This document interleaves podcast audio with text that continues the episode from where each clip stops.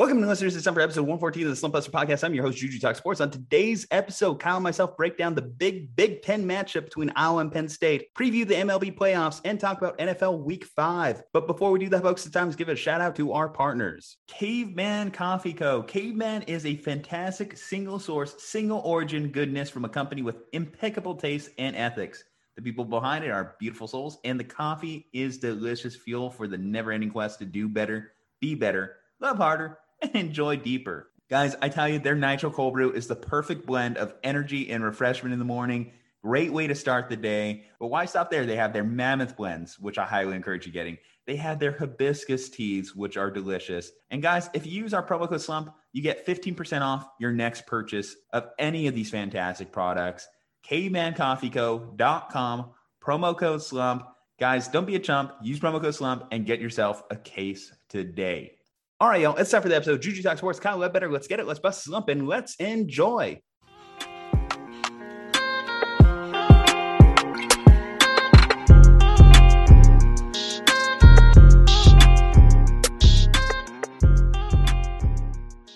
All righty, Kyle. I got a question for you right out the gate here. What does the NY and a Yankees hat stand for?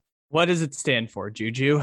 It stands for next year because start spreading the news. My World Series prediction is dead. May old takes exposed. Yankees in the World Series. It's not happening this year. You mentioned it on our page, but Gerrit Cole was in fact paid more than the entire Rays roster, and Gerrit Cole is in fact the reason that the Yankees will not be playing the Rays. Yes, we're starting off with baseball, folks. Get used to it yes, October baseball. I, I, you will hear the giddiness in my voice just talking about October baseball because regular season baseball pretty irrelevant. Season's kind of long. Last year was more fun with a 60 game sprint. My team, the Padres, totally fell apart at the end of the season. But October baseball, this is where all the excitement comes in. I do have to ask, when did you pick the Yankees? To make the World Series? Because if this was like a couple days ago, I'm very disappointed. No, no, no, no. It was all the way back. Actually, I said May, uh, technically March, after they acquired Kluber and uh, DJ LeMahieu. I was starting to like that roster construction a little bit. And then, of course, come All Star break, they pick up Joey Gallo, Anthony Rizzo. Rizzo has a home run last night, but overall, last night was just a disappointment for the Yankees. Giancarlo Stanton gets robbed by the Green Monster twice, so much so that he decides on the third time around, okay, I'm just going to go literally the other way. Hits it right around the pesky pole. Great game, certain respects last night. Obviously, that play from Kike Hernandez to get it in on the relay throw to beat Judge at the plate. I feel for the Yankees here because the reason, too, I think I probably lean a little bit Yankees more than others. I, I think I'm a little biased because my dad's a Yankees fan. Last night, he was texting me during the game and he was like, ah, man, my Yankees are disappointing. Ah, man, my Yankees, da da da. I was like, yeah, Dad. I mean, last 10 years, you kind of just get used to it after a certain point. Big games. Gerrit Cole doesn't come up clutch here. It's a shame. That's why you pay him this contract, right? This is why you have him as ace. You don't expect him to go literally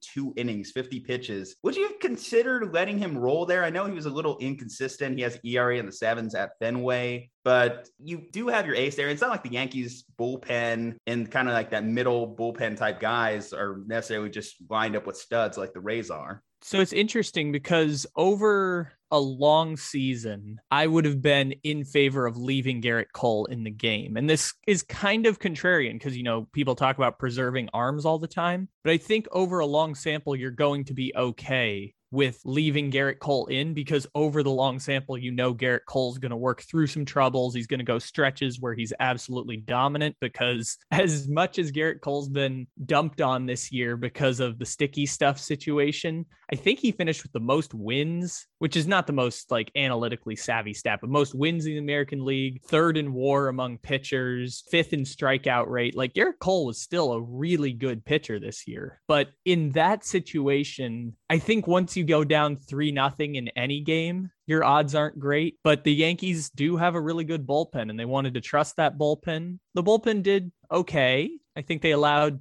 three runs in seven innings, which is pretty good. Could have done better, but still turned out okay. Um, you mentioned Stanton right before that. I, like Stanton has been crushed by the Yankees fans for like four years, and his contract still has seven years remaining on it. Two hundred and ten million dollars. The Yankees will be paying Cole and Stanton $66 million a year for the next six seasons And Stanton was about to have his signature moment as a Yankee. He was going to hit three home runs in a winner go home wild card game. He was going to be remembered forever as the hero of New York that finally looked like 59 home run MVP Stanton again. And he was like, what, 10 feet short, 10 feet away. He did get one home run, but they were already down 6 1 most people had turned off the game by that point, and he hit it, like you said, right down the right field line, that little cheap shot home run at Boston. And it was the most fitting end for the Yankees that way, where in their last game, they scored two runs and both of them came on solo home runs. I think that perfectly encapsulates the keg softball team of the New York Yankees that they put together across the last year with Rizzo and Gallo and Judge and Stanton and just giant people all across the lineup. Luke Voit didn't even get to play Aaron Hicks has been out the whole season. Those are also giant people on that roster. So, in terms of your dad, it's got to be used to this, right? It's been, you said a decade, but take out the one year where they bought a championship where the uh, second best team in the American League was like Jered Weaver's Angels. Like, take out that 09 season. It's been 20 years of this for the Yankees, 20 years of they have so much money that they're going to be good.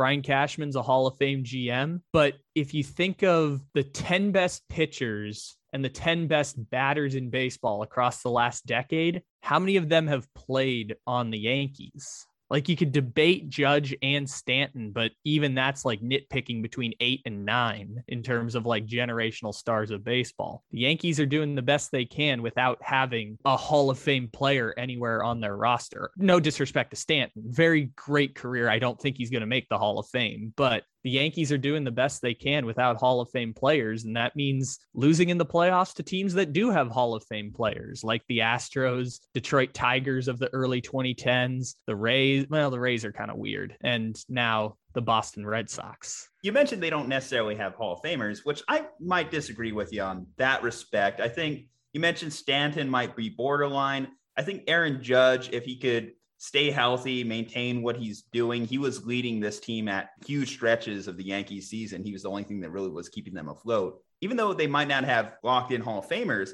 they definitely do have all stars littered up and down that lineup, specifically right there in the middle of it when you have Judge, Stanton, Rizzo, and Gallo. Gallo finishing under 200 on the season. Yes, he's always been a great three true outcome kind guy, but after getting acquired by New York, maybe he was trimming the beard there, but his stats just really nosedive for a little bit there. And then Rizzo just had a bad season all around. Obviously, he came through with a home run last night, a solo home run at that, that, like you mentioned, was, was a little bit meaningless in the grand scheme of things. But you expected more from those guys when you acquired them. And then the back end of the rotation, obviously, we didn't get to see how it would have produced in a five game series, seven game series.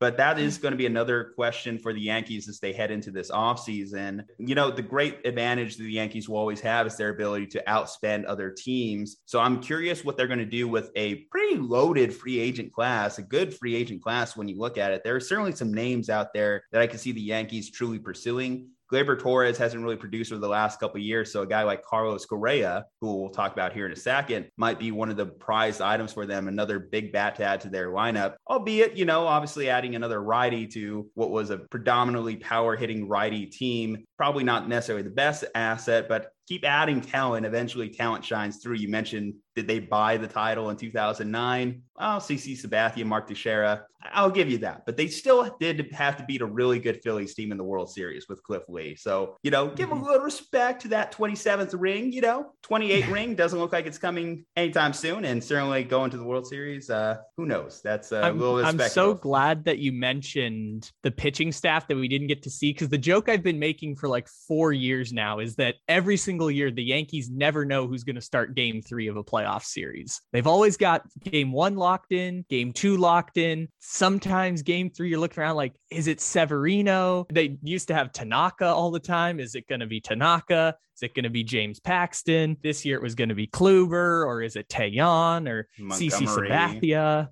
Yeah. You never know. And we didn't get to see it this year because obviously it fell apart. You talked about like being able to spend unlimited amounts of money. And the Yankees, under Hal, the son of George Steinbrenner, they've been resistant to going over the luxury tax. They've done it a couple of times, but they don't do it in consecutive years like what the Dodgers are doing now. I think the Dodgers are spending $80 million more than any other team in baseball this year because they just said to hell with the luxury tax threshold. We're just going to go straight to the very top, like what Boston did after winning the World Series in 2018 problem for them was that they just gave the contracts to bad players. But I guess Eovaldi turned out okay. But at the time, they were bad contracts to okay players. And Boston did that. The Yankees haven't done that. And the LeMahieu contract, the LeMahieu used to be a really cheap, great pickup for them. And now he's a bad contract into his mid 30s. We mentioned the 66 million for Cole and Stanton. Obviously, they've paid contracts to Aaron Hicks, who's making eight figures now. And we don't really know what's going on with him. When healthy, he's their starting center fielder, but we just don't know what the deal is there. And that core of guys that made the 2017 team are also coming up on free agency, mainly Gary Sanchez next offseason and Aaron Judge next offseason. And Aaron Judge is not going to get the $300 million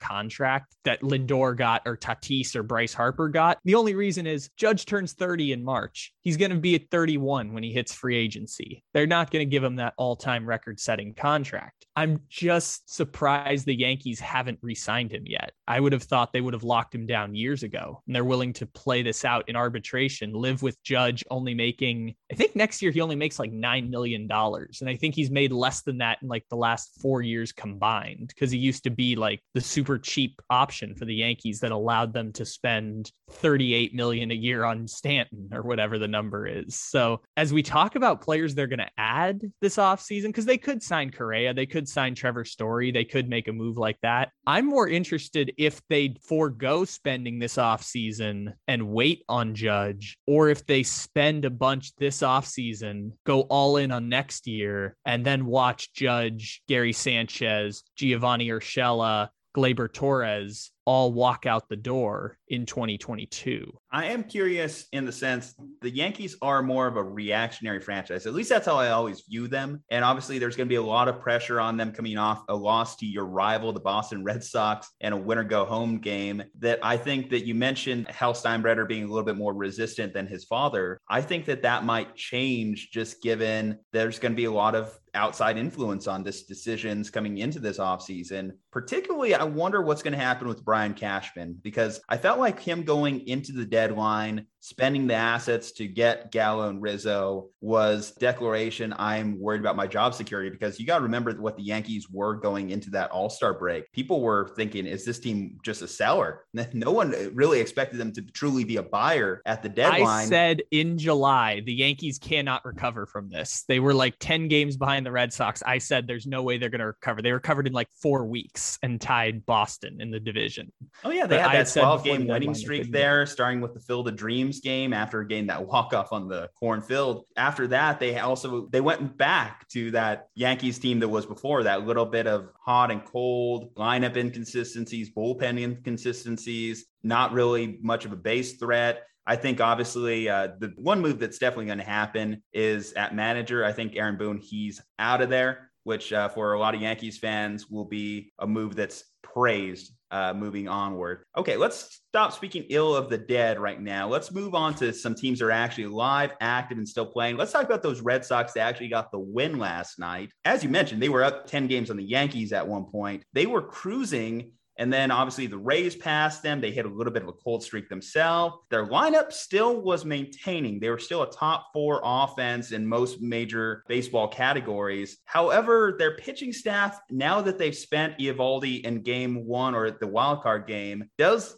leave a lot to be desired. And I think this is where the Rays really have the advantage. Now, the Rays starting rotation isn't the best, actually. It is a little bit below average. Their ERA for their starters is about a little bit over four. However, for their entire pitching staff, it's around 3.7. So that tells you how good that bullpen is. So it's really important for the Rays to establish a lead and get their bullpen involved. Against these Red Sox, you know, they have obviously their big core middle with Bogaerts, Verdugo, Schwarber can put up runs. I'm curious to see how the Rays counteract that offensively because last year in the postseason on the way to the World Series, it was really all Randy Arozarena. Can they get production from guys like Wander Franco, Brandon Lowe, Nelson Cruz, who was their big midseason acquisition. Nelson Cruz had 13 home runs for them down the stretch run. At the moment, if I have to put a game prediction on it, I am going to say Rays in four.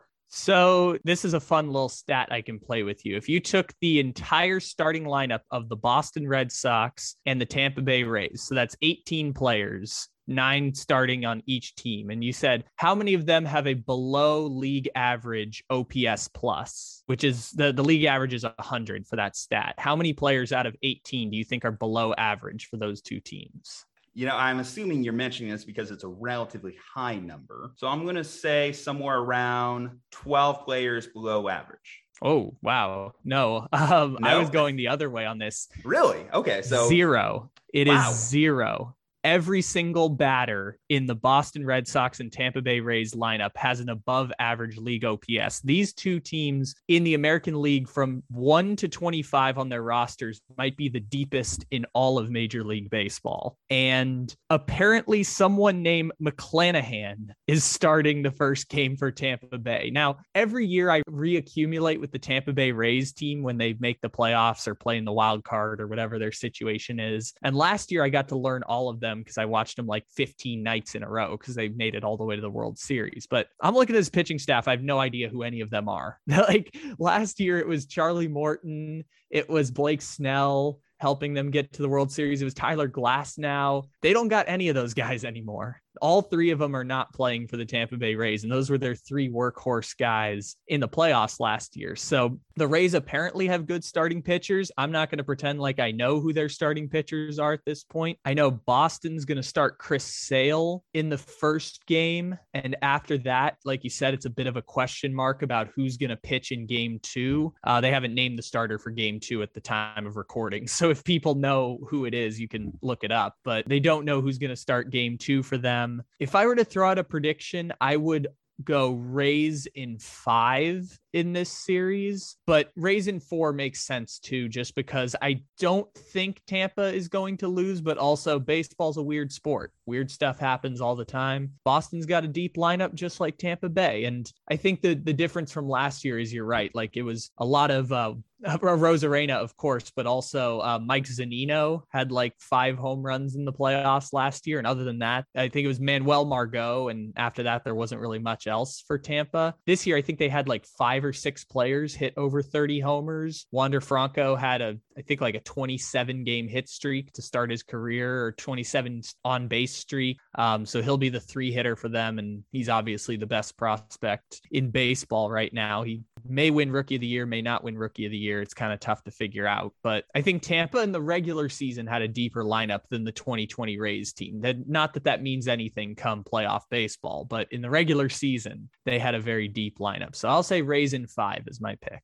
Yeah, one thing that I will give the Red Sox advantage of is I do think, man, did they miss Alex Cora? Obviously, they come back this year. Alex Cora, their manager during their last World Series run, and obviously suspended by Major League Baseball coming into 2020 because of the whole Astro scandal. Kevin Cash, obviously, great manager. I questioned his decision last year in the World Series, taking out Blake Snell. Hopefully, he's learned from that to not go purely into the analytics. I know the Rays benefit from analytics, but I think in sometimes these playoff scenarios, being over the top about them can get you in some trouble. Uh, and going against another good manager over there in Cora, I think is going to be one of those interesting little dynamics and battles. Let's take a look at the other side of the bracket now. So the Astros and White Sox, this has been the matchup pretty much for the last month. These two have been on pace on a collision course for each other as the Rays, obviously the only team in the American League to hit 100 games, the Astros and White Sox trailing just behind them. The White Sox, the main concern I have about them, the Astros, by the way, have won the season series versus the White Sox Sox this year. But the main concern I have with the White Sox is coming into this series, they had a little bit of questions on their pitching rotation in terms of injuries. Uh, Carlos Rodon, in his last start, his last fastball clocked in at 89.4 miles per hour. So he's been a little bit banged up. Lance Lynn came off the injury list, which may have been more of a precautionary thing. And then you had Lucas Giolito, who had a hamstring injury. So literally the top three guys in the White Sox rotation all have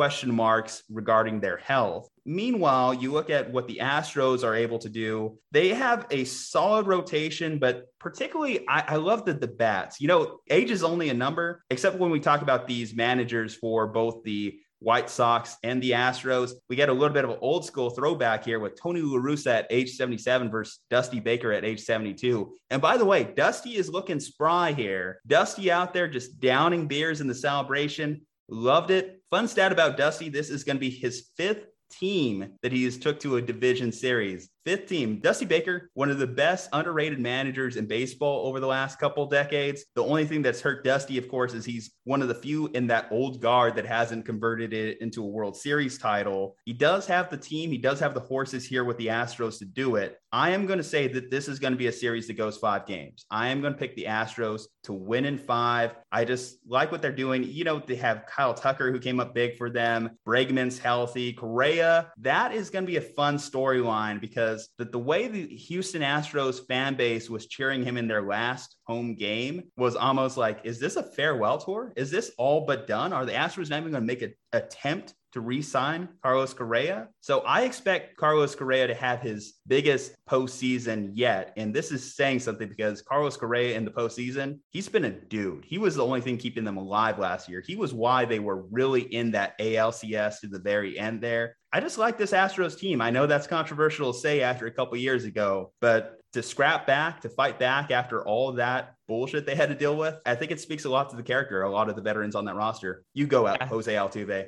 Yeah. Dusty Baker only gets to be a manager again because of the largest cheating scandal of the last hundred years in the sport. Ends up costing AJ Hinch in the front office their jobs. You said that we've had this penciled in for like a month. I've been watching this series for like four months now. I'm like, ooh, White Sox and Astros. I want to see that in the CS. And now they're going to play in the DS just by the way that Tampa Bay kind of pulled away towards the back end of the season with dominant baseball. Just off the bat, I, I'm going to take the Astros in four, but my rule is also that I don't pick sweeps in baseball playoffs because the sample sizes are too small and too random. But I think the Astros are going to win this series, and I think they're going to win it rather handily. And this is not an indictment of the White Sox. You mentioned that their pitching staff has had problems, but they do have a plethora of guys down there. The White Sox game plan might be to just use five pitchers the entire playoffs, where they they use Lynn and maybe Rodon if he's if he's there and healthy, they'll use him. The Giolito and Dallas Keuchel, and then uh, Liam Hendriks,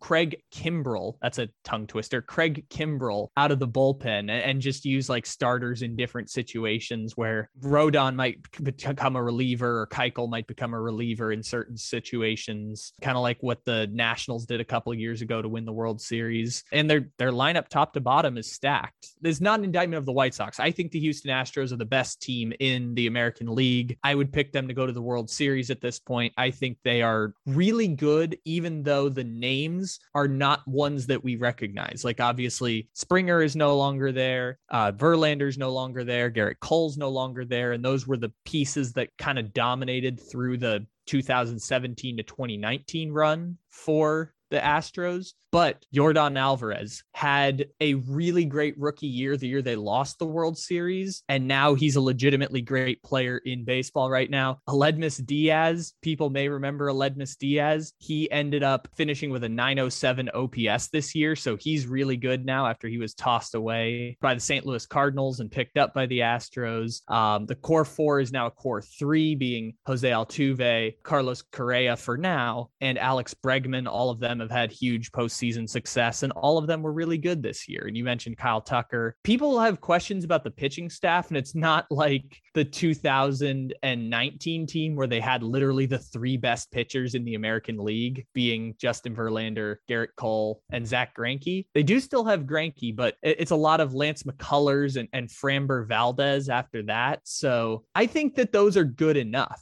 I, I really like Valdez. I think he's starting game two, and McCullers is going to start game one. I actually do like the Astros pitching staff more than most people do, which is why I feel confident because the one place people can point to and say, oh, that's a flaw for the Astros, I don't think is actually that big of a flaw. So I think Houston will win this series. That is my prediction. I don't feel good about how many games it's going to be because it's baseball and everything is so weird, but I do really like the Houston Astros in this series. We can both agree on that. So we're both on the Astros and Rays to advance. So that will make a great ALCS that could be totally dated in a week. And we'll review those picks and see where we're standing on that.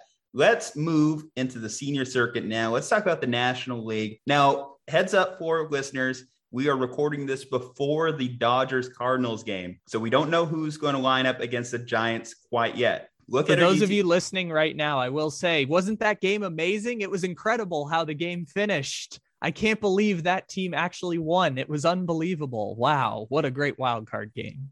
Shocking result. And to hear our thoughts and predictions heading into that shocking result, check out our YouTube channel where we'll have a separate video just about that series to be. Let's talk about the Brewers and Braves, a series that we already do have locked in. Now, I got to tell you, I went back and forth listening and doing research and seeing where these guys line up. And my thought process really shifted because in my mind when i was looking at this one i'm like the brewers have the three best starting pitchers the best three man rotation perhaps even against the Dodgers, might even have the best three man rotation in baseball. But as I started to kind of like think about the matchups, think about what all goes into this one, I think that the Braves can present problems to Burnes, Woodruff, or Peralta. I don't know who, I don't know when, but I think the Braves can do enough offensively because they have a hell of an infield. Even though they lost Ronald Acuna Jr. during the year, they managed to almost rebuild him in a way, you know, make up for his loss in production. Jorge Soler, Joc Pederson, a couple guys they acquired around the deadline, you know, minor moves at the time, but have paid dividends for them. In the first two games, their ability to roll out a guy like uh, Charlie Morton or Max Fried, two great curveball pitchers. The Brewers have really struggled against the curveball this year. And Morton is a wealth of postseason knowledge from his time with the Rays and Astros, obviously. I'm actually leaning Braves in five heading into this one. And I, I think it's just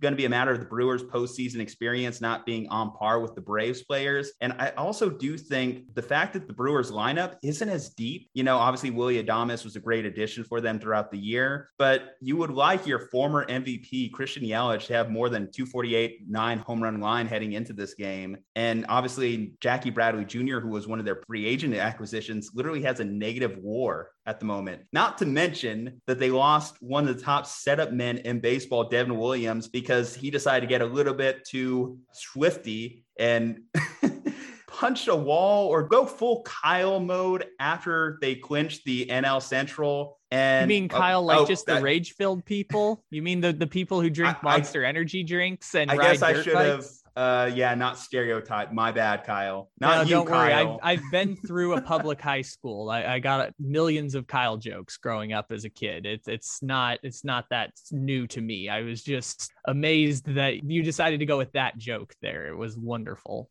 Yeah, I, I guess sometimes you forget your audience, but still, Devin or your Williams co-host, no, and your co-host. not even I, your audience. Inconsiderate here. My bad apologies, my friend. But the fact that they you lose Williams heading into this game just creates a lot more stress on Josh Hader. I feel you might even be tempted if you're the Brewers to throw out potentially Josh Hader for multiple innings just because you know how good he is. I mean, fuck. You want to know how good Josh Hader is? A 0.097 batting average against this year, 15.7 K per nine rate. The dude is unbelievable. But if you can't get from the starters to him, the Brewers bullpen outside of him, it's kind of a mess. And I think the Braves can take advantage. Like I said, Braves in five the Brewers were definitely going to do the national strategy of just using five or six pitchers the entire playoffs. Like maybe they're going to get like one or two Eric Lauer innings here and there, but other than that, they kind of just want to go with Burnes and Woodruff and Hader pretty much all the way through the rest of the playoffs. Okay, so let me just say on the front end with the Braves and the Brewers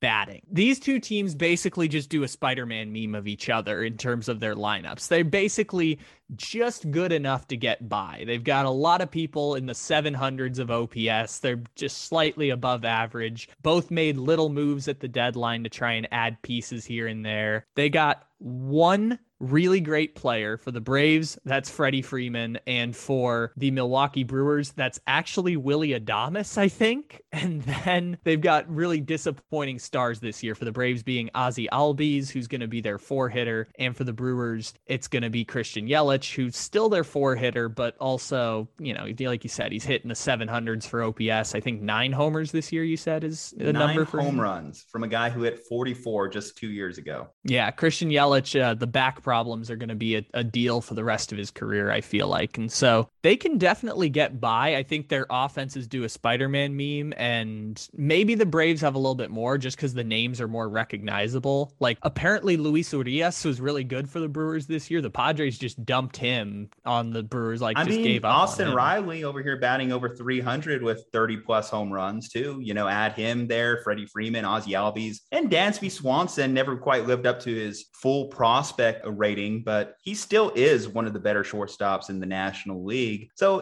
that infield alone, I think, is enough production to get you by. And if you just get any production from Soler and Pederson, I think that they can get to Woodruff and Burnes at least once. They tagged him up a little bit throughout the year. I believe the Brewers did win the season series, if I'm not mistaken. But after those series, the Braves were able to go on some of their best runs. And I do think it actually works to the Braves' advantage that they had to battle for the division to the very end. Some, sometimes baseball is more about momentum, momentum, you know, heading into the uh, postseason because when you have to battle literally to the very last game against the Phillies like they did, versus the Brewers, who kind of sat comfortably. I mean, the Reds were challenging them at moments throughout the year, but never really was close. And it took a 17 game win streak by the Cardinals to get within even striking distance of them. Plus, the Cubs fell off right out the gate, too, right in the middle there. Uh, so, yeah, the Brewers have been pretty much locked into this postseason lineup for a while, while the Braves had to just keep battling, keep scrapping, come back from losing their top guy. I just like that they have a lot of positive momentum heading in their direction. I think that's very important in a baseball postseason.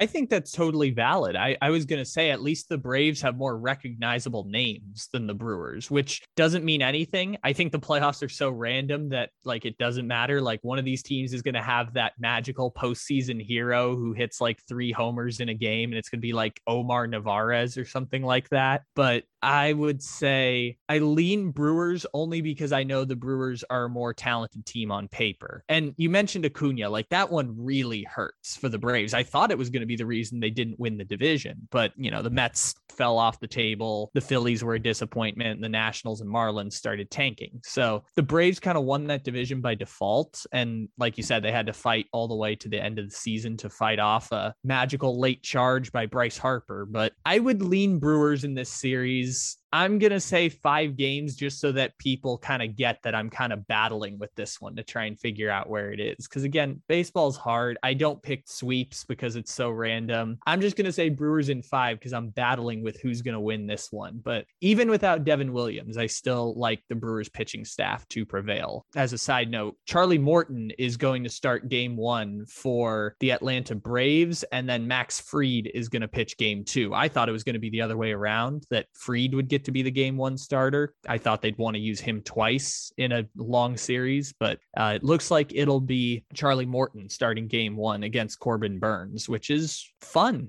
I'd say it's a fun pitching matchup. I think you just like the guy with the little bit more postseason experience to get you started in game one. Game one is going to be very pivotal in this series because it is going to be so close. Okay, so we're split on that one. Again, we don't know the results of who they'll face on the other side of the bracket. So NLCS preview still to come. Let's move out of the world of baseball. Let's move to the gridiron. But before we get into our pro predictions, we have a top four AP matchup inside the Big Ten. We don't talk a ton of college football, but I think this one we would be remiss if we didn't talk about the number three team versus the number four team, Iowa versus Penn State. Right now, Iowa is a two and a half point favorite at home, but I like the Nittany Lions here. Penn State in James Franklin's coaching regime is four and one against Iowa lifetime. That one loss came in 2020 when the Penn State Nittany Lions were 0 5, having just a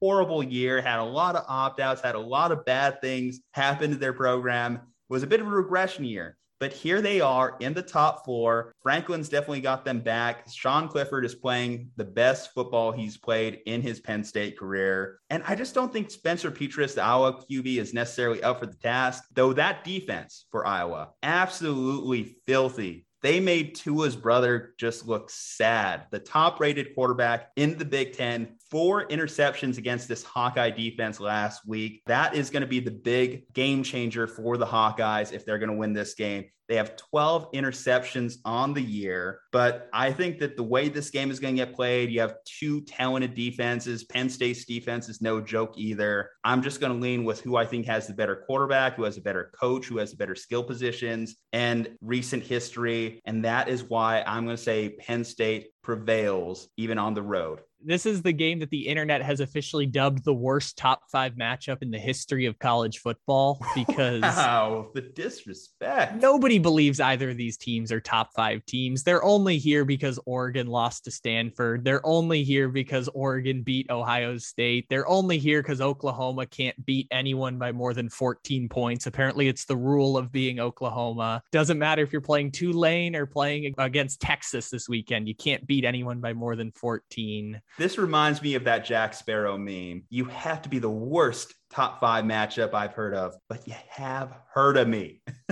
yes, they they're top five teams in name alone. This is a uh, a chaos season in college football. Fun fact: there have been more upsets in five weeks of top twenty five ranked teams than the history of the poll era in college football. Seventy plus years, there have never been this many top twenty five upsets through five weeks of a season. Now, are a lot of them like 15s and 16s and all those Pac 12 and ACC teams that keep losing to each other? Yes, but it's still a fun stat because there are teams at the top that are losing. Ohio State's not as good as they were. Clemson's not as good as they were. We thought Oregon was going to be good, but Oregon did the Pac 12 thing and lost to Stanford. There's been a lot of chaos at the top that leads to Iowa playing Penn State. And Penn State, by the way, like they've been very good this year, but mind you, they did great by against Auburn early on in the season. And most people don't think of Auburn as a great program. They're in a transition, and Bo Nix is pretty good, but not a great program. So, to that point, I can't name you a single player on Iowa. I can barely name you their coach. His name is Kirk Ferentz, for people who are wondering. I don't have college football helmets with me because that would be a lot of money and investment. But I do have this Steelers helmet that vaguely resembles the Iowa Hawkeye colors. So if I cover up the Steelers logo, it can show my my pick that I am rolling with the Iowa Hawkeyes. I'll allow it on this audio medium. So this is more a joke for people watching maybe a YouTube clip later of this. But Iowa, I will take them to defeat the uh, the Penn State team. I could have used the Detroit Lions too for Penn State if if you want to use it for your pick. So we no, have... no, no, you you can't associate an actually functional, competent Lions program with whatever's going on in Detroit. No, I'm kidding. It's the Lions colors, are right? again the best worst team in the NFL. We've mentioned it before, but yeah, okay. So we're we're divided here on this one. I'm going Penn State. You're going Iowa. Hey, listen, if Iowa wins this game, though, I'm not completely writing them off against the upper echelon of college football because that defense, if they have another dominant performance, then I think they really just are that damn good and could give they could give a little bit of trouble to you know a younger quarterback like a Bryce Young in that potential one versus four. Then again, since he might get the four seed, it, like you mentioned, it's talking talk about being a chaos season. There's a lot of teams with opportunities to jump into that top four, jump into that top five, top six. That top ten is just all over the place, especially with you talk about getting whomped. yes, Arkansas got whomped by Georgia. You called that one last week. Now, I, I plan on doing a separate YouTube clip myself as the resident Longhorns fan here regarding Red River. If the Longhorns can pull off this victory against Oklahoma, I'll be very curious to see what the polls do with them because at that point they'll have a four-game winning streak in their corner. They'll be 5 and 1, but they will have that bad loss against Arkansas which looks worse after the Georgia loss. So this is another interesting divide that we have because you wanted to seriously analyze Iowa and Penn State. I just wanted to make jokes about all the teams that have stunk in college football this year and just pick Iowa, even though I can't name a single player on Iowa's team. But I hear their defense is very good and scored 52 points against Tua's brothers team, which is I think is Maryland, but they did win that one. Um, Iowa's setting themselves up for a matchup against Ohio State that's going to be really interesting because it's their best chance to win the Big Ten in like 20 years. If Iowa does remain ranked number three, they beat Penn State and they move on. Iowa faces the scariest thing any top five team can face in college football, and that is the Purdue game every time someone in the top five plays Purdue, Purdue pulls off some stupid upset that ruins their season and ruins their program. So unfortunately, Iowa has to watch out for the Purdue game later on. Red River, this is a good place to be in for you, Mr. Resident Longhorns fan. I do have to hit you with a horns down, of course, because anytime I talk to a Texas fan, I need to to put them in their place because they wanted the Big 12 to ban the horns down logo. And uh, it's one of the weakest things I've ever heard in my life. But even still, you guys are playing with house money at this point, and that is there are no expectations going into this game. Would you like to beat Oklahoma? Absolutely. But if you lose to Oklahoma, it's all good. It's the first year of the Sark era. This year is about building a recruiting base, maybe getting a big win to help out there. But you guys are playing this game with house money at this point. If you lose, it's not a big deal at all. And if you win, it builds the program basically an extra year in the recruiting cycle because you can hold up this victory with players that Sark hasn't even recruited. So imagine what'll happen when Sark gets the players that he wants to have in the program program, considering Tom Herman was an okay recruiter by Texas standards. Like he he had some good pieces, and a lot of them stayed after he left. But even still, you guys in the first year, I give a pass to any coach in their first year, especially in the transfer portal era. Especially like if you're Vanderbilt and you almost lose to UConn, or if you're Arizona and lose to Northern Arizona, it's like you didn't inherit a great situation. So if you're a Longhorns fan, you're probably going to lose but that's okay. You're playing with house money at this point. And like I mentioned earlier, you're playing Oklahoma. So at least it's going to be a seven point game in the fourth quarter. So you can always bank on that. Yeah, my expectations heading into the year, I was expecting Oklahoma honestly to blow us out by a wide margin, just given how they have a top 10 prospect at quarterback on their team. But then the season commenced. And to this point, you mentioned Oklahoma being within seven points, yes, they've been within seven points of each of their unranked opponents, which is a worrisome trend facing the first arguable good team on their schedule. It's going to be a challenge. It's going to be a fight against Oklahoma. I'm excited to see what happens in that game, but we didn't come here to talk about that. Let's go into the pros. We have a morning game or a, or very early morning game for you because we're heading up to jolly old London. Pip pip cheerio. I, I can't really do a British accent. I wish I could. Oi, mate. Oi. There, there you go. Oi. Kyle, do this entire breakdown in Cockney English, and we will be good to go. I can just do oi. That's all I got. Oi, I, oi, oi, ah. mate. I mean, I can try and do like the guy from Ted Lasso, but that's that's not great. Well, um, the good news is you won't have to do much else because we are talking about the Jets versus the Falcons after all. So analysis might necessarily be at a minimum. We purposely chose this game. It's a little bit of a niche game. Obviously, playing in London is the only thing that's redeemable about these two teams going against each other. They're battling for draft picks right now. The Jets coming off their first win of the season, beating the Tennessee Titans. The Falcons coming off, stop me if you heard this one before, but a come from behind victory uh, by the Washington football team. Taylor Heinicke coming through in the clutch. Four point favorites are the Falcons in this home game for them. You know, the one thing that kind of stands out to me in this game is the Jets are a very young roster. Now, the Falcons are young in some respects too, but both these franchises have played a London game before. The Jets most recently in 2015, the Falcons did it in 2014. I at least know that Matt Ryan has done this travel before. That he's at least familiar with this type of travel situation. Whereas a guy like Zach Wilson, two first year head coaches between Arthur Smith and Robert Saleh as well, aren't probably as used to this type of game. I'm going to lean with veteran experience. I'm going to say my pick out the gate here is going to be the Falcons to beat the Jets. They've been close. They've been playing a little bit better. You like the offensive pieces for the Falcons a little bit more at this time. The Jets offensive line had a little bit of a bang up situation. Did get Jamison Crowder back, and that was huge for them. But those are really the only things that really stand out to me. Another fun fact here Jeff Ulbrich, the Atlanta defensive coordinator in 2020, is now the defensive coordinator for the Jets. So, in theory, the Jets might have a potential advantage there.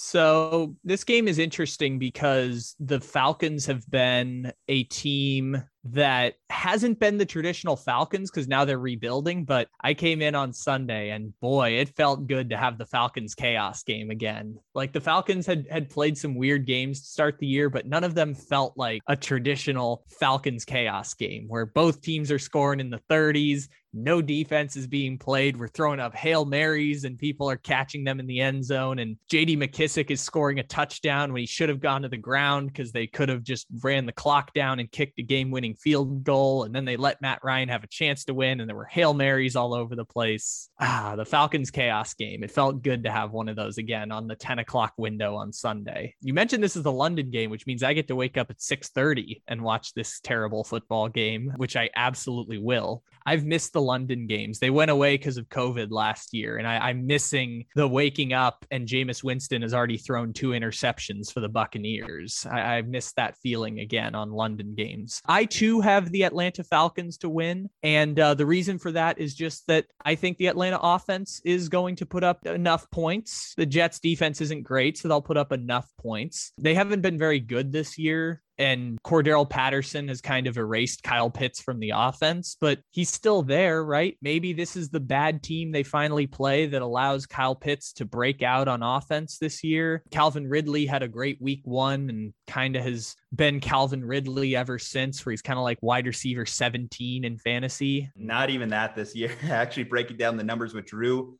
Calvin Ridley's numbers are pretty ugly, dude. I think he's in the wide receiver 30s Oh man, oof! If you That's actually rough, look, take a look the first game was uh, awesome too. It's pretty bad. Check out the I think the, Fantasy yeah. Football Podcast. Free plug there. yeah, check that out. You're great at plugging stuff. So that's what she said. the first drive of the season, Calvin Ridley had like what is it? I think like 70 yards and a touchdown. And then after that, it's been not much else after that. Uh, I was looking at this earlier. I think the Falcons are 32nd in DVOA on offense, and their defense is not great either.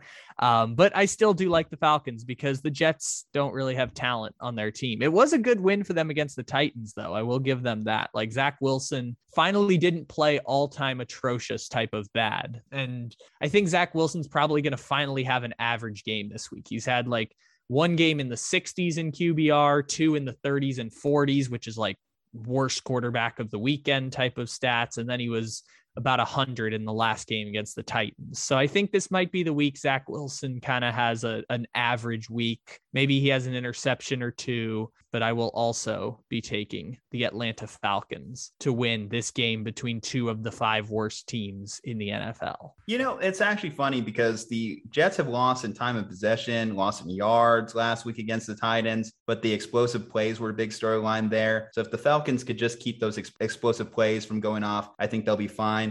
What is the worst thing that we've done in London? Is it the Revolutionary War? Is it the Jets versus Falcons? Or is it my British accent? That's the real question. I mean, the Revolutionary War was technically here, but I will say, I'll say Jets Falcons, okay. or that one time we sent Jameis Winston there, one of the two. Woo, woo, not the worst. okay. Yeah. Now I'm going to really appreciate no slander going on in this next game as we talk about the three and one contending Bengals going against the Green Bay Packers. They are three and a half point dogs, but I'm telling you, they're going to play like true Bengals. They're going to play like the Tiger Kings. They are going to win this matchup against the Packers. Yes, I am going full upset mode here. I think that this is a great spot for the Bengals. This is a great opportunity for them. Playing at home, Jaire Alexander may miss this game with a shoulder injury. Preston Smith may miss this game. Za'Darius Smith is already in IR. The Packers defense is in pretty rough shape. Meanwhile, the Bengals offense has started to roll a little bit. Ja'Marr Chase, Tyler Boyd, they get Tee Higgins back. Yes, Joe Mixon is day to day currently with the ankle injury, but I think Samaje Perine is more than a serviceable backup there in that particular role. I think this is a situation which the Bengals are more than up for the task. Now, keep in mind, Jessie Bates may or may not play. That's going to be pivotal for can they do anything to stop the Packers on the other side of the ball. But Zac Taylor era, the Bengals have been 2 13 and 1 in one possession games. This season, they are 2 and 1 in that spot. And getting points yes, I would take him with the points. I'm, of course, you know, this is just a straight pick 'em, so I'm picking them out right here. I'm just telling you, I like the Bengals here. You know, coming off three straight wins in a row, coming off two games in which they were one possession, allowing the Steelers, allowing the 49ers to get back into it. I think the Packers are a little bit due for an upset here. So I think I'm behind you right now in our pick 'em pool so far this year. By one. okay, so I'm behind by one right now, and uh, this is just basically a freebie. Thank you for that. Uh, I will take the Green Bay Packers very happily and, and climb that game back on you because uh, this is just a simple. Like, if you're looking for analysis on this one, and it'll be funny if I'm wrong, so I'm willing to just go with this. The Packers have Aaron Rodgers, Aaron Jones, and Davante Adams, and the Bengals don't. That's the simple analysis I can give you on this one. It's just that the Packers have those three players, and the Bengals don't, and the Packers are going to whoop up on Cincinnati Cincinnati. We should probably give context for why Juju mentioned off the top the the uh, non slander to the Bengals here because we were debating what to do with the fifth game here, and he talked about the Bengals and Packers being a playoff matchup, and I said, well, hold on here, the Cincinnati Bengals are not a playoff team, or at the very least, I don't think of playoffs when I think of the Cincinnati Bengals. To which I brought up the point that yes, they are three and one so far this year, but who did they beat? The Chicago Bears, they lost to, but they beat the Minnesota Vikings, they beat the Pittsburgh Steelers, and they beat the Jacksonville Jaguars. Do we regard any of those teams as playoff teams? Eh, not really. Maybe you could argue Pittsburgh, maybe you could argue the Vikings, but they're both fighting for the seven seed. Like they'll lose their first playoff game regardless. The Bengals finish off the season this year with games including but not limited to because I think they play the Jets at some point down. I think they do have the Jets and Lions, so those are nice wins for them. But they play the Packers this week. They have two against the Ravens, two against the Cleveland Browns, Chiefs, Chargers, Raiders, and Broncos all on their schedule. That is nine of their remaining 13 games coming against universally regarded very good teams. The Broncos, I don't know what to do with them, but the Broncos can definitely beat the Bengals. So, nine games they will be underdogs in the remainder of the season. So, the Bengals are going to be better than we thought, but I think the Bengals are definitely not a playoff team. And uh, although they have the number five defense in the NFL right now, according to DVOA, which is quite surprising, and Logan Wilson's been fantastic, and they have nine sacks already this season, and they had 12 all of last year, which is unbelievable to think about just four games into the year. The simple analysis is Green Bay has that offense that is going to take advantage of the Bengals, despite the fact they have the fifth best defense in the NFL so far. I would say Packers. It makes my life easier that Juju also picked the Bengals. Yeah, thank you for giving me that freebie, Kyle. But seriously, though, let, us think about this one before we move on. Playoff contention and everything. I think both the AFC North and the AFC West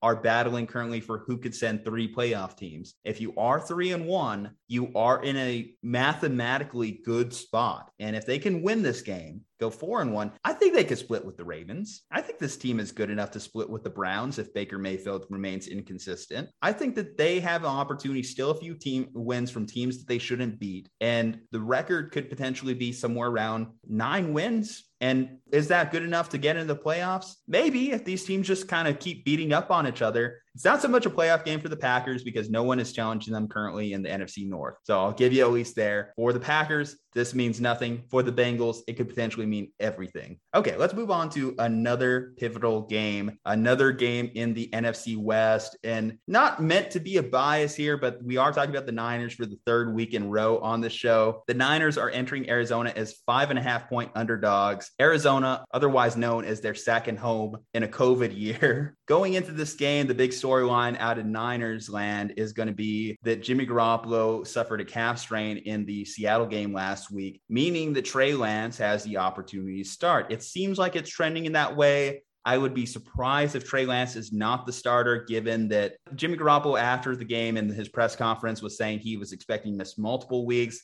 The Niners have a bye in week six. It would make a lot of sense to sit Jimmy Garoppolo in this spot, even if you do plan on bringing him back after the bye week. Trent Williams is day to day currently as well, but the Niners do have a little bit of relief coming in. They do have K'Waun Williams and Josh Norman potentially coming off the injured list, which would be a huge boost for them because you need all the cornerback help you can get against this Arizona team that features AJ Green, DeAndre Hopkins, Rondale Moore, Christian Kirk, and I think Andy Isabella is still somewhere. Uh, they do have potential to get Elijah Mitchell back, which would also be huge because the running game hasn't quite been there for San Francisco. As far as the Cardinals go, they're coming off a huge victory. Obviously, we didn't expect much from them going into that game in Los Angeles against the Rams. And then they just absolutely kicked the Rams' ass. The Rams didn't even look like they should be on the same field as the Cardinals last week but I'm doing it again. I'm going back to the well. I'm picking a letdown game for Arizona. I just feel as though the momentum coming off of that game against the Rams, they put all their chips into that. They have been a little bit of up and down team throughout the season. If you just look at how they started off against the Titans, then what they did against the Vikings, starting off slow, going against the Jags, they were inconsistent, kick the Rams ass. And then I think coming back home to face the Niners, this is where I really start to question a guy like Cliff Kingsbury and if you're Kyle Shanahan, this is your opportunity to prove that you're not the fourth best coach in that division because right now it's clear Sean McVay and Pete Carroll are running circles around you. So at bare minimum, beat up on Cliff Kingsbury. This is what you need. You already have the fourth best quarterback situation in the division. You can't have the fourth best coach in the division as well. So you are rolling 49ers straight up in this game. I, I, like the uh, the idea with that one. And I picked your 49ers last week, which disappointed me a little bit. I just can't get the Seahawks right at this point. I'm just petrified to pick the Seahawks games because it's just so hard. I will take the Arizona Cardinals in this one. And the reason is I just don't know what to do with the 49ers offense right now because you mentioned obviously we think Trey Lance is going to play. Like Jimmy Garoppolo's injury was apparently like a weeks long thing. They just didn't want to put him on IR. Jimmy said that he is like hoping to play this week, which seemed a little bit much given that the word had been it was like a four week type of injury. And apparently, like I learned just now, they have a bye next week. So that would add more reason to that. I do think though, like it's tough because you don't want to stunt the growth of the young guy and like have him go back to the bench after Jimmy comes back. So like similarly to what the Bears did today with Nagy saying that uh we're Fields is our quarterback and he's our quarterback going forward, which is probably what he should have done immediately after Dalton got hurt, but now they've committed all the way through. I think the 49ers are going to have to get there at some point with Trey Lance uh, whether it's during the bye week or not. It depends we'll what the Niners want to do for the rest of the year. Do they want to compete in 2021 or do they want to push the can down the road to the future and go for 2022 with Trey Lance? Because if they win this game, then you're looking at being three and two. Let's say they get lucky, and I think this would be the best case scenario. Seattle beats the Rams. Now you have that kind of mix of three and two at the bottom of the division again, with the Cardinals being four and one, but you beat the Cardinals. So they have an opportunity still be in that playoff mix do you think that Jimmy Garoppolo gives you the best chance at 2021? Like, honestly, I do because the second half against the Seahawks, Trey Lance didn't look particularly good or didn't look particularly ready. We've seen a lot of bad rookie quarterback play. I think in 2021, Jimmy does give the best opportunity to win, but obviously it's coming down to health. We're seeing another year in which Jimmy Garoppolo is hurt. And he said he felt like he got stepped on apparently recording reports he didn't get stepped on but you can obviously feel that sensation if something gives in your calf. Yeah I, I, think they would be forgiven if they started jimmy after the bye week just off that. Let's say if trey lance doesn't look that good if Trey Lance comes in and just dominates against Arizona, then of course they're not looking back. Then that's where you're in that almost 2012 49ers mode where it was Alex Smith versus Colin Kaepernick. Do you go with the guy who just got Wally pipped and Alex Smith, or do you go with Colin Kaepernick, who's this flashy new exciting piece to your offense? You know, what's interesting is the 49ers didn't get any help against the Seahawks when Trey Lance had to play the second half. Cause you look at his stats, he was nine for 18, which is not great. Like it's 50%, but he had, you know, 170 yards, two touchdowns. He had a QBR over 100. And then you remember that one of those was a 75 yard touchdown to Deebo Samuel that, and I'm not joking about this, was the worst blown coverage I have ever seen watching football. That was just terrible. Like Lance underthrew Samuel Samuel. He stopped, caught the ball, and Samuel still was 15 yards ahead of the defender. It was just an awful blown cover. Some people want to blame Jamal Adams. It's really Sidney Jones's fault. Zone defense is tough because if someone does blow a coverage, you're just technically supposed to blow your own coverage and just follow the person, which is never a great system when things break down, is just you have to do something wrong. But even then, blown coverage, awful. It's going to inflate Trey Lance's stats significantly significantly. I, I don't know what to do with that. So outside of the quarterback situation, because we got a little sidetracked there, but I like having the Jimmy G Trey Lance conversation because it's unlike anything we've seen in the last decade. Even the offense at large, like Sermon's going to be there, Elijah Mitchell is going to be healthy, which I don't like either of those options as running backs. Like I know we all believe in the 49ers system can turn anyone into 100 yard rushers, but uh, Trey Sermon had 89 yards last week. So it's not like it was terrible, but it felt like they weren't really doing anything effectively running the ball against the Seahawks, who are not a very good run defense. So even with Mitchell back, I still have concerns about the run game. Trent Williams was battling injuries last week. Kittle's been battling injuries most of the season. I know it feels like a broken record because the 49ers are always battling injuries, but I do have concerns on the offensive side of the ball. And Robbie Gould on IR. Yeah, that was a, a weird kicker. situation. We have a kicker now yeah. on IR. What the hell? that was so weird watching the afternoon window and just seeing Wishnowsky out there kicking. I was like, what? Why is Wishnowsky in the game? What happened to their kicker?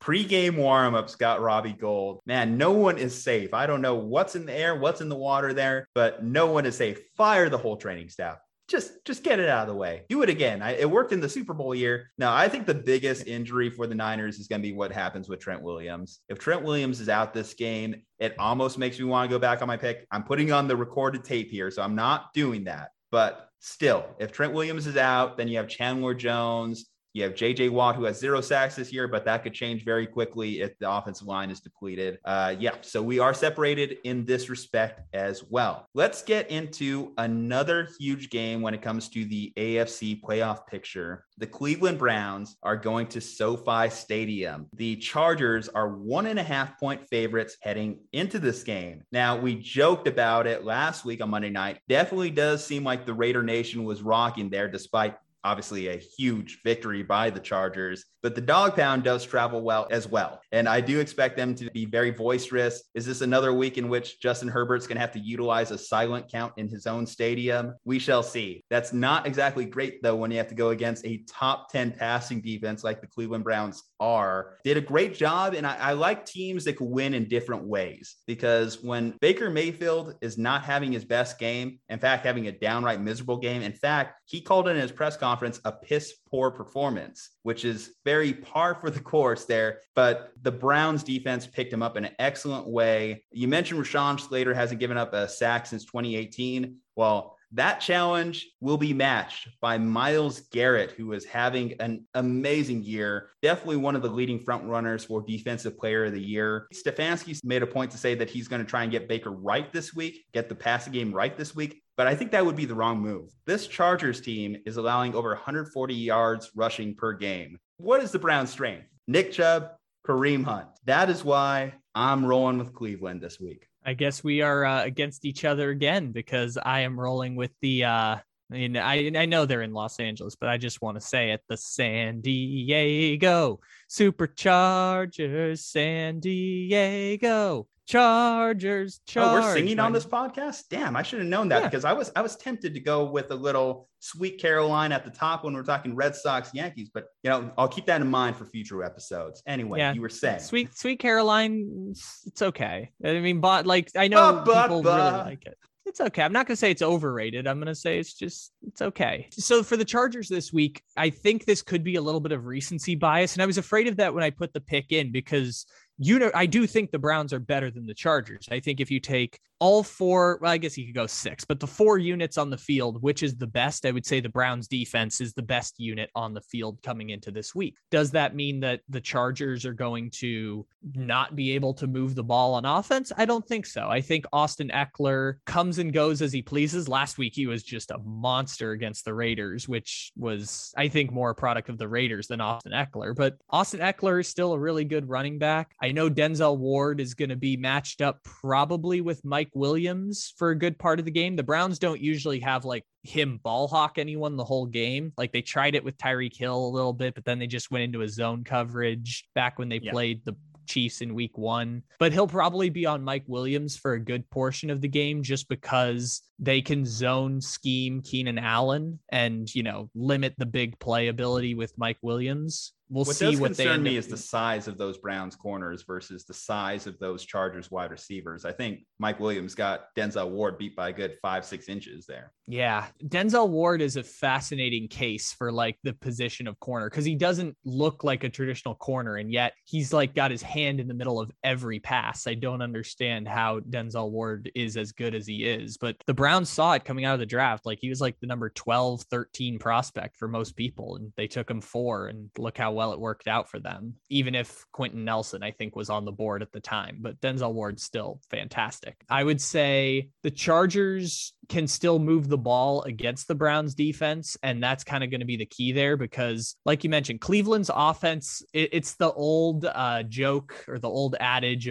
that uh, I think it was LenDale White of the former USC Trojans who said, uh, if you need one yard, I'll get you three. If you need five yards, I'll get you three. This is the Browns offense. If you need 20 points, they'll give you 24. If you need 30 points, they'll give you 24. It kind of feels like where the Browns are at at this point. They're going to win time of possession, probably. They win it most weeks, which is kind of the strength of the Browns, which kind of comes with running the ball a lot, but also they use Jarvis Landry as a non prototypical running back. So not just with like end around plays, but also like short passes to Jarvis Landry. He's obviously not there anymore. So they've had to adapt the offense a bit. I'm curious, what do you think about the Odell Beckham situation there? Because I know Browns fans are not exactly happy with all that. I think Baker has to hit him when he's wide open, like he was in this past game against the Vikings. It was like a comeback route. I know it was like on a third down, pivotal third down late in the game, and he just sailed him bad. I know miscommunications happen, but I put that one all on Baker.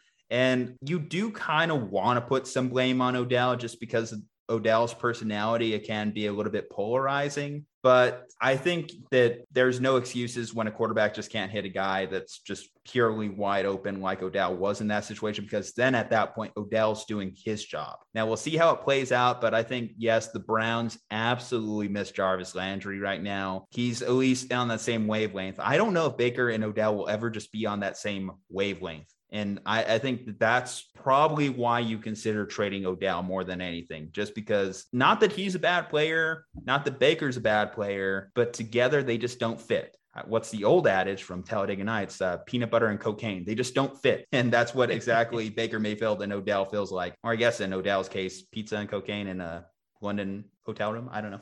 Uh, I was gonna say Baker is cocaine. I like that that version better, where you you kind of like, oh, I guess Baker's peanut when butter. When he no. had that uh Fu Manchu, he's definitely that cocaine vibes. That's the vibes I got or even better when he had that full on trench coat, the absolute meme version of Baker Mayfield in that full on trench coat. He looked like Randy oh, Marsh there. Yeah, that's that's the joke I love. Um, he looks like he's not allowed within hundred feet of the elementary school. Like jokes like that were excellent. Just got through the, with his third divorce. Yeah, we we also haven't even mentioned that he got arrested for running from the police and got caught on video. But well, the Baker Mayfield jokes are there. Um, to the point on the bad pass, my joke around that was that th- that was no one's fault. That is the football god saying that if they convert that, they can go into victory formation. But the thing is, if you go into victory formation, that means Kirk Cousins can't get the ball down one, 85 yards to go, no timeouts, one minute. And that's basically where Kirk Cousins has lived now since Philip Rivers is retired. is that Philip Rivers purgatory is now Kirk Cousins purgatory, where every week Kirk Cousins is down a touchdown, one minute, no timeouts, length of the field every single week. It's happened three of the first four weeks to Kirk Cousins. It'll happen every week of his career.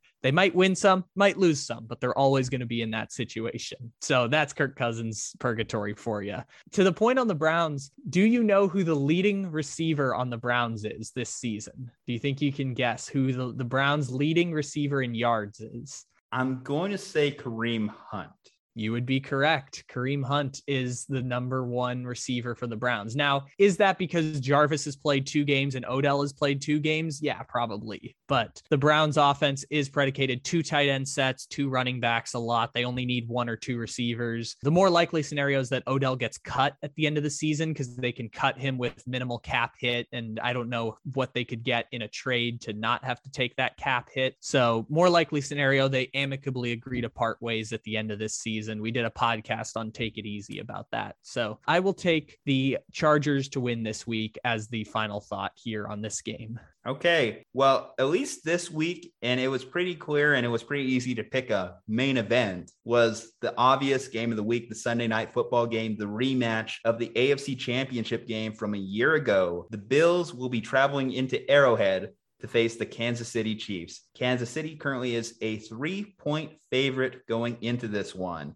I, I, talked about it with my Braves and Brewers preview, but this is a game I went back and forth on a lot as well, because in my mind, out the gate, gave the Chiefs the benefit of the doubt. I was all in on the Chiefs. And then you really start to pick apart the Chiefs defense and some of the statistics here, and they are ugly, man. They have allowed the second most points, second most yards per game in the NFL. Meanwhile, on the other side of the ball, the Bills have just been dominant through these last three weeks. Yes, they played the Dolphins, they played Washington football team, they played Houston last week. But what I expect a good team to do whenever they face one of those bad teams is blow them out. And they have not disappointed. They've done everything that they need to do against those teams. It doesn't feel like the Broncos, where they still kind of let those teams be in the game. No, the Bills have just been going in and kicking ass. So I think the Bills with their extra versatility on offense. They have a little bit more of a running game this year than they did last year. Devin Singletary and Zack Moss have actually contributed, which has been a big change in their offense. Dawson Knox seems to be healthy and rolling. And then Emmanuel Sanders was a great acquisition for them, adding that veteran wide receiver there to pair along with Stefon Diggs and Cole Beasley. Yeah, I'm actually going with the Bills this week. Bills Mafia. Let's get it. The Chiefs last week, they allowed like DeVonta Smith and Jalen Hurts to absolutely pick them apart. I wanted them to at least have a good performance against the Eagles, and they just couldn't do that for me. Yeah, I, I think the Bills cause a lot of issues for Patrick Mahomes this week. I love that pick. If I'm picking against the spread, I absolutely am picking the Bills Mafia. If you're giving me the three points, uh, I refuse to bet against Patrick Mahomes, though. So I will take the Chiefs on the straight up pick. Um, Big week think- for us. This is going to be one of those weeks where we are very, very unaligned yeah, we could have a, a massive swing at this point because I think everyone except the Falcons. I could take the Jets to make it a clean sweep of six if I if I wanted to switch that, but I'll, I'm going to stick with the Falcons there. If we wanted to do a clean sweep of picking against each other, fun game here for you. So you mentioned that the the Bills have played the Texans, the Dolphins, the Steelers, and I forgot who the other team Washington. they played. Washington is those are might be the four worst offenses in the NFL. Like it's pretty close. It's not entirely it, but those might be four of the worst offenses in the NFL if you throw Jacksonville in the mix. DVOA is a stat from Football Outsiders that takes into account game situations for defense and offense. So who do you think has the number one defense according to DVOA so far this season? The number one defense according to DVOA. Well, I'd have to assume it's one of these two teams. I'm going to go with the Bills then. Yes, the Bills are number one. The Chiefs are actually 32 in DVOA. They are the worst defense in the NFL, according to DVOA. Who do you think has the number one offense in the NFL this year, according to DVOA? The Bills. That is correct. The Buffalo Bills are first in both of those stats, which is unfreaking believable how dominant they've been. I think after the weird loss to the Steelers, they've outscored opponents like 100 to 16 or something like that. It's been crazy how dominant the Bills have been against worse, te- well, against pretty bad teams, but still, they're just whooping up on terrible teams so far this year. Uh, anyone who thought the Bills were going to fall off here from last year are sorely mistaken. So I'm taking the Chiefs there, and it's only because, like I said, I don't know how the Bills are going to do against a good offense. It's weird to go from playing four of the bottom five or six offenses in the NFL to immediately playing the best offense in the NFL. It's quite the discrepancy. It's really random. And I think I'm just making the safe pick of choosing Kansas City this week. I think I just don't have the cojones to really go out there and say Buffalo is going to pull off the upset in this one. So I think I just wanted to play it safe. I know what Mahomes is. The Chiefs score 34 points and people think it's a disappointment. They scored 42 against the Eagles last week and people were like, huh, thought they would have scored more felt like they had more opportunities to put points up. They put up 42, and people like just kind of bat an eye at the Kansas City Chiefs. Uh, so I will take Kansas City in this one. This is a Lane Kiffin get your popcorn ready type of game because it's Mahomes versus baby Mahomes. It's AFC Championship rematch. This is going to be a really, really fun game. And money line, again, for people who are into the gambling world, money line, I would take the Buffalo Bills with the three points or three and a half. I saw somewhere you can get it for three and a half at this point. I would take the Bills with the money line uh, and and bank on that one. I'm just taking the safe pick for the spirit of the pick'em pool because I'm not going to bet against Patrick Mahomes. I mean, I think the Bills can do enough defensively to give Patrick Mahomes problems. Uh, Tre'Davious White lining up against Tyreek Hill. Tyreek Hill obviously went off last week with three touchdowns. I think that the Bills have a good defensive line with Rousseau, Basham, Oliver. Putting pressure on Mahomes has always been the key there. Can you kind of get him to overthink things, take away his number one option? Of course, he's going to have Kelce there as a security blanket. No one's going to be really able to cover Travis Kelce because Travis Kelce is literally uncoverable. You know, given all the factors um, that I mentioned, I just I like the Bills. I, I, what can I say? I, I, think that they've just been showing that they've been the most consistent, good team outside of that Pittsburgh Steelers loss. Which week one you can always write it off because week one all 32 teams think that they're competing for a Super Bowl, and the Steelers that particular week thought that they were going for it. Uh, mm, it, does, it does seem like it this year. This isn't really my cojones pick. I think the Bengals are my cojones pick of the week, though. Uh, we're divided on four games here, though. It'd be funny though because we've we've done this before. We've been divided on like four we're also, games. Also divided on Iowa, you know. Yes, I, I, yes, true. But you know, we're talking NFL. You know, I I think if it was college games overall, I think you might have an edge on me just because I'll, I'll give you the credit here, my friend. You have a little bit more college football enthusiasm. When you come out of a state like New Mexico, getting into college football is a little bit of more of a learned art form than something that you're just kind of born into. That has taken some time for me to really work around hey, you know, in a couple weeks, I mean, talk about being a sports junkie. We talked about college football. We talked about MLB. We talked about NFL games on this podcast. Next week, we're going to have to start previewing some NBA action. These next few weeks for the sporting world are starting to look pretty exciting. Uh, have you already started thinking about your NBA picks? Yeah, and I think it's easy because most of the teams are kind of the same as last year. There hasn't been very much moving around, moving and shaking of sorts in the NBA this year. So I, I think it's going to be fun. We're going to have a bunch of previews and stuff coming up because the NBA, we get excited for the first games of the year because they put really good games on. I think this year they have Nets and Bucks as the first game, which is, you know, Giannis and KD are by far the two best teams in the league. And then we kind of like ignore basketball for a little bit because, you know, there's world World Series going on. There's uh, and, NFL in the heat of things. College football is usually kind of interesting, but I think the NBA is going to be fun this year. I think that uh, it's going to be a lot of the the people we got used to in the in last season and the last two years, going back to the bubble. I think we're going to get to see a lot of these names that people have already gotten accustomed to be really good again. So to tease things a little bit, I would say that Brooklyn is the overwhelming favorite this year for most people's picks, despite the weird Kyrie Irving situation we discussed on on a couple Slumpbuster podcasts ago. I think everyone kind of views Brooklyn as that team and I just want to watch them play the Bucks the first week of the season cuz the last time they played was that awesome game 7 in the second round where Kevin Durant thought he broke the Bucks hearts but instead he had a foot on the line and we had overtime and everyone played 50 minutes and everyone was out of gas at the end of the game. So I'm excited to watch that coming up this year. I promise to our listeners here, when we do talk NBA topics, we're going to try and keep it from constantly devoiding into a LeBron versus Michael Jordan debate That is settled. That is for other debate shows. We're going to have our own little fun with it. We're not going to ignore basketball. Kyle's on board. So we're going to kick ass with our basketball coverage this year. But if you want to stick around for it, you got to hit that subscribe button, folks. You got to leave that five star review. You got to like this video so the algorithm gets us out to more people so we can also help those people bust the midweek slump. Check out our partner, cavemancoffeeco.com. Yes, cavemancoffeeco.com. Promo code slump. Come on, get yourself a case of delicious cold brew coffee like that mocha that Kyle is holding in his hands right now when you use promo code slump at cavemancoffeeco.com. Juju Talk Sports, Kyle Ledbetter. Stay safe, happy, and healthy, and we'll see you on the next one.